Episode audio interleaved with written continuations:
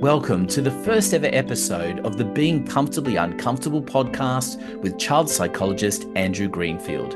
In this episode, Andrew takes a look at the important subject of behaviour management. It's one parents don't want to miss. I'm your host, Anthony Pearl. Well, hello, everyone. And uh, I think we've really got to start this first episode with a very important introduction to the main star of the show, Andrew. Do you want to introduce yourself and give people a little bit of a sense of your background and your story? Sure. So, Andrew Greenfield, I'm a child and educational psychologist.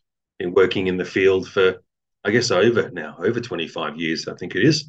Um, and work with lots of schools, work with parents directly, work with teachers, work with other allied health professionals, so I guess it's a pediatrician, psychiatrist, it's a range of different people that I work with. Um, and on a range of different topics, whether it's an assessment or it could be an assessment for a number of different reasons. It could be counseling for, again, a whole range of different reasons. So it is quite varied as to what I will often speak about, which is which makes it interesting for me. Yeah, and you've got a wealth of experience uh, over a long period of time, and I think um, uh, you know, including a lot of appearances in the media. But I think one of the restrictions that we have in the media, of course, is that you only get a limited space to talk about things. So I think the purpose of this podcast is really so we can expand on a lot of those topics. That's right, exactly. Um, I want to be able to give people, I'm not going to be able to solve all the problems, nor do I want to solve everyone's problems in a relatively short space of time. But it's about education, it's about discussing, it's about coming up with some ideas that I guess affect everyone. Um, I've got three kids of you know all different ages, so I do practice what I preach to some degree as well. So it's the type of thing that I talk every single day to parents about, I talk to the kids about, and even speak to the schools about. So yeah, I'm excited to be able to to, to share that that knowledge with as I guess as many people as I can. And I think that's an important thing here as well for people to know that uh, there's a degree of interactivity with the podcast as well. Because if you do have uh, topics of interest that you want us to have a look at in future episodes, we'll include some notes uh, alongside of the podcast for you to be able to interact and send us those questions, and we'll have a look at them in future episodes. Uh, I, I guess I wanted to start with before we get into the topic of today is to talk about the name for the podcast because you and I had some interesting discussions back and forthing about the name, but this whole idea of being uncomfortably comfortable. Tell me a little bit about the history of that terminology. Yeah, so I mean, when I'm when I'm counselling with any child and and or the parents, I'm always talking about, I guess, issues that affect them in their day to day lives, and it, we often talk about different emotions and emotional regulation and emotional dysregulation. So often we're talking about when you are, whether it's angry or frustrated or annoyed or embarrassed or any of these emotions at all, um, sad, depressed, uh, we often feel uncomfortable. And that's the feedback that I get from the people that I see. They're uncomfortable, uncomfortable in some way. And that's to be expected. Um, that what I try and speak to everybody about is to try and help them be a little bit more comfortable being uncomfortable, if that makes sense. Because for a whole lot of different reasons, we don't really have a choice with a lot of the uncomfortability. This is real life and it, it affects us adults as well. And we need to be able to, to, to deal with that. And some people deal with it better than others um, as adults and as kids. So it came from there. And it's something I guess that I not only talk about every day, but I kind of think about every day. And it's amazing just the the trigger sometimes with kids where they realize and adults it's okay to be a bit uncomfortable some of the time. And it doesn't have to be an unhealthy way of thinking generally. It doesn't mean that we strive to be to be uncomfortable as much as we can but it's about not always str- try not to struggle with being uncomfortable and i think that's that's one of the biggest keys that i find that really resonates with the, the whole population that i see as well so it's not necessarily covers it's not going to cover every single topic that i talk about but i just think I, that was what came to me straight away being comfortably uncomfortable and living with that and being uncomfortable some of the time is generally okay to do. And I think there's two levels to that. Uh, just to touch on is is one, I mean, being uh, uncomfortable is also about growth, isn't it? I mean, we all experience that le- some level of growth by being uncomfortable in certain situations. Yeah, no, that's right. And your first step obviously is recognizing what you are, you know, that you're uncomfortable. And we talk to kids about what what you can see within yourself, whether it's physical symptoms or with what your your actual language. There's a whole range of things that I take kids through. Um, and, and this is of all different ages. And obviously, I'm going to tailor the language towards the child's age and even towards their, their cognitive ability. So there are so many factors. It's all got to be tailored towards that individual person. Um, but the general concept is the same. And it's about not only figure out, well, yes, we might be uncomfortable.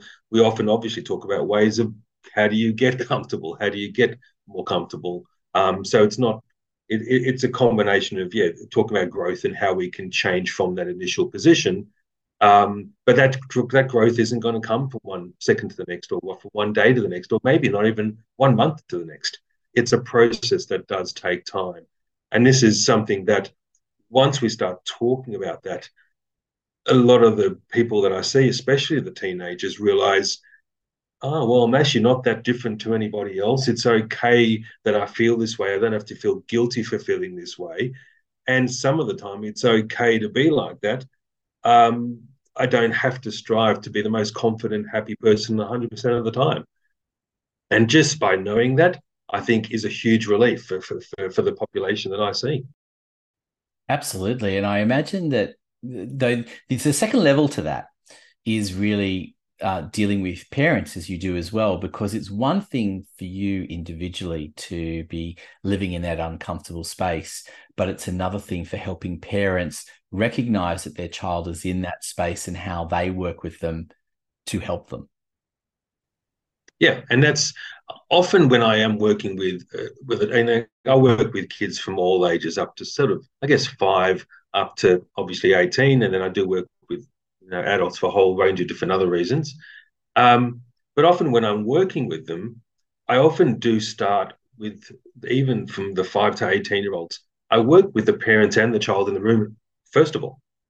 Um, probably take a step back. I, I will always get the background, the history from the parents, and that some most of the time will be without the children there. Um, but the next step would be with the parents and the child, and I want to often see the dynamics between the parents and the child. They don't even have to open their mouth a lot of the time. I can see the non-verbal language and even, you know, the unspoken word can uh, can can be hugely powerful just from what I'm picking up on and what I can see. So it's um, and then obviously the child on their own after that. So it's a combination of all of those factors. There's, that's how I work. Everyone else is going to work differently, but that's what I find quite valuable is to see the dynamics, especially working in the family dynamic space as well.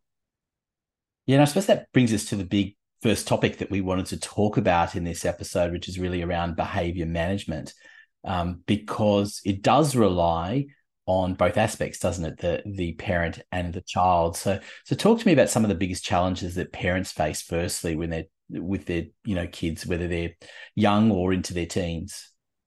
Yeah. And I might even take a step back even before that, because often I did talk to parents about the different parenting styles. And there were always different parentings. I kind of start with the three main ones that, that I look at. One is authoritative, which is, I guess, firm but fair. Um, there's permissive, which I guess can be considered wimpy and weak in, in terms of style. And then you got author- authoritarian, which is more like a controlling bully. Um, we I often do see not necessarily has to be one or the other, and sometimes it's a bit of a bit of one or two of the, those, those styles. But the first step is, I guess, for the parents recognizing which style they generally are, and you might have two different parents or caregivers that are complete opposites. And then we talk about that in itself where there's no consistency. So that's one of the first things is trying, to figure out your parenting style. And every everyone's style is going to come from a whole range of different places. Um, once we've figured out what type of parenting style i'll then start to talk about i guess the effectiveness of their parenting. And i think and i often talk about well how do you measure how effective you are as a parent? Um, that's something that is incredibly difficult to be able to measure how effective you are. It's more about, and it, that effectiveness is going to be very measured very differently from one family to the next because some families value some behaviors and, and not others, and some people have less tolerance than others. So it's going to be huge individual differences in the parents as well, and often between, again, mum and dad and caregivers. I think you raised an important couple of points there. I mean, I can see, you know, the whole good cop, bad cop thing is uh, may come out in the parenting style, and I, but I think also attuning to the parents' different values because there isn't a, a one size fits all approach to how you might deal with uh, a child that has behavioral issues. Um, and so I think that's really an important consideration, isn't it? About measure, about understanding and not necessarily trying to completely change. Is it the the way that a parent naturally uh, tends to be? Yeah, that's right. We don't want you're not going to change somebody's personality. That's just part of part of the way that they're going to parent is part of their personality. Um, I don't want to change that necessarily, but I think parents can learn how to be more effective with what they're doing. And I think that's the point. Um, so, an example of that may be I mean, one of the most common scenarios is my child doesn't listen. Let's talk about that for, for a second. Um, and we all have those, you know, myself included. Um, so I guess I'm t- talking probably well, probably any age, really, not necessarily just the younger ones. Plenty of us have teenagers out there that just don't listen some of the time. Um, and I guess we're assuming that for a second, we're assuming it's not necessarily an auditory processing issue. It's not necessarily an attention issue. We'll get to that at some other, some you know, some other segments. Assuming that it's more they don't want to, or there's a bit of disobedience, or there's a bit of um, oppositional defiance. That's what I'm talking about. So I'm ruling out any other major factor that may be the cause of their not hearing the parents. Um, and I'll often try and make sure that I do rule all of those other factors out. So we know it's purely a listening thing and it's just choosing not to listen. It's a choice. Um, so that's, that's one of the biggest scenarios. And I say to parents, well, most of the time when parents are talking to their kids, they're shouting from one room to the other while they're on doing something, maybe cooking or doing some work or dealing with another child, and then the other child's doing something on a device or watching television or doing a thousand things. And whatever the message just doesn't get through, as you can imagine. Um, it's chaos, and that's that's our lives. We're all busy. We're all doing things. So often, what I say to parents, one of the biggest things that I say is, we need to slow the world down, and that's difficult in this day and age because life is busy. We're always busy. We're always doing something. We're always on a device. We're always, and that is life. But I often say to parents, well, and, and the biggest argument is, well, I haven't got time. It takes my time to be able to slow things down and to be able to encourage them to get in front of their child, get eye contact, wait till they haven't got anything in their hand, and then give them instruction. And of course, the biggest argument is, well, I haven't got time to do that because life's busy. And I would completely agree with that. But the only problem with that with that is that maybe half an hour later, when they haven't listened to a single thing you've said, they haven't followed through with any message that you've given them, we ended up having to still go and get in front of them, get eye contact, and get down to the level anyway. So trying to do that first, which is not necessarily a natural process or natural thing to do, especially with the younger ones, um, the five to sort of 10 year olds, we, we may end up having to do that anyway. Yes, and then and when you're doing that anyway, you're often doing it under greater duress because tensions have risen as a result of the not listening in the first place. So it it actually makes the problem a whole lot worse. Um, and, and I I guess I wanted to just ask you as well about this kind of the measurement of success that you touched on before as well, and even using that scenario you've just painted. Often we think when we're measuring success in a situation is we need that overall picture looking over an extended period of time. But I imagine that you've got to look at these individual little steps as success, don't you? Yeah, absolutely. And again, what one parent counts as effective or successful behavior management is going to be very different to another. Um, and and again, a lot of the times, this is all going to be complicated with you know difficulties that the child has and again i deal a lot with kids with learning issues and adhd and autism and language difficulties so the population a lot of the population i see it is all complicated by all of those factors, which we will talk about at some point down the track. Um, so it, it doesn't really change drastically what I would recommend with parents, even if they do have some form of developmental difficulty or disorder. The same general principles will absolutely apply.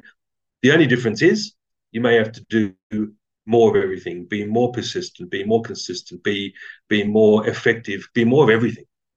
That's probably one of the biggest differences. That's and and it takes more time. That's they're they're the huge um, differences between having a, I guess what we call nowadays a neurotypical child compared to a, a child with maybe some sort of developmental difficulties of any kind. Thanks for your company, and please see the show notes for how to get in contact with Andrew Greenfield, and don't forget to subscribe for future episodes. And remember, it's important to learn how to be comfortably uncomfortable some of the time.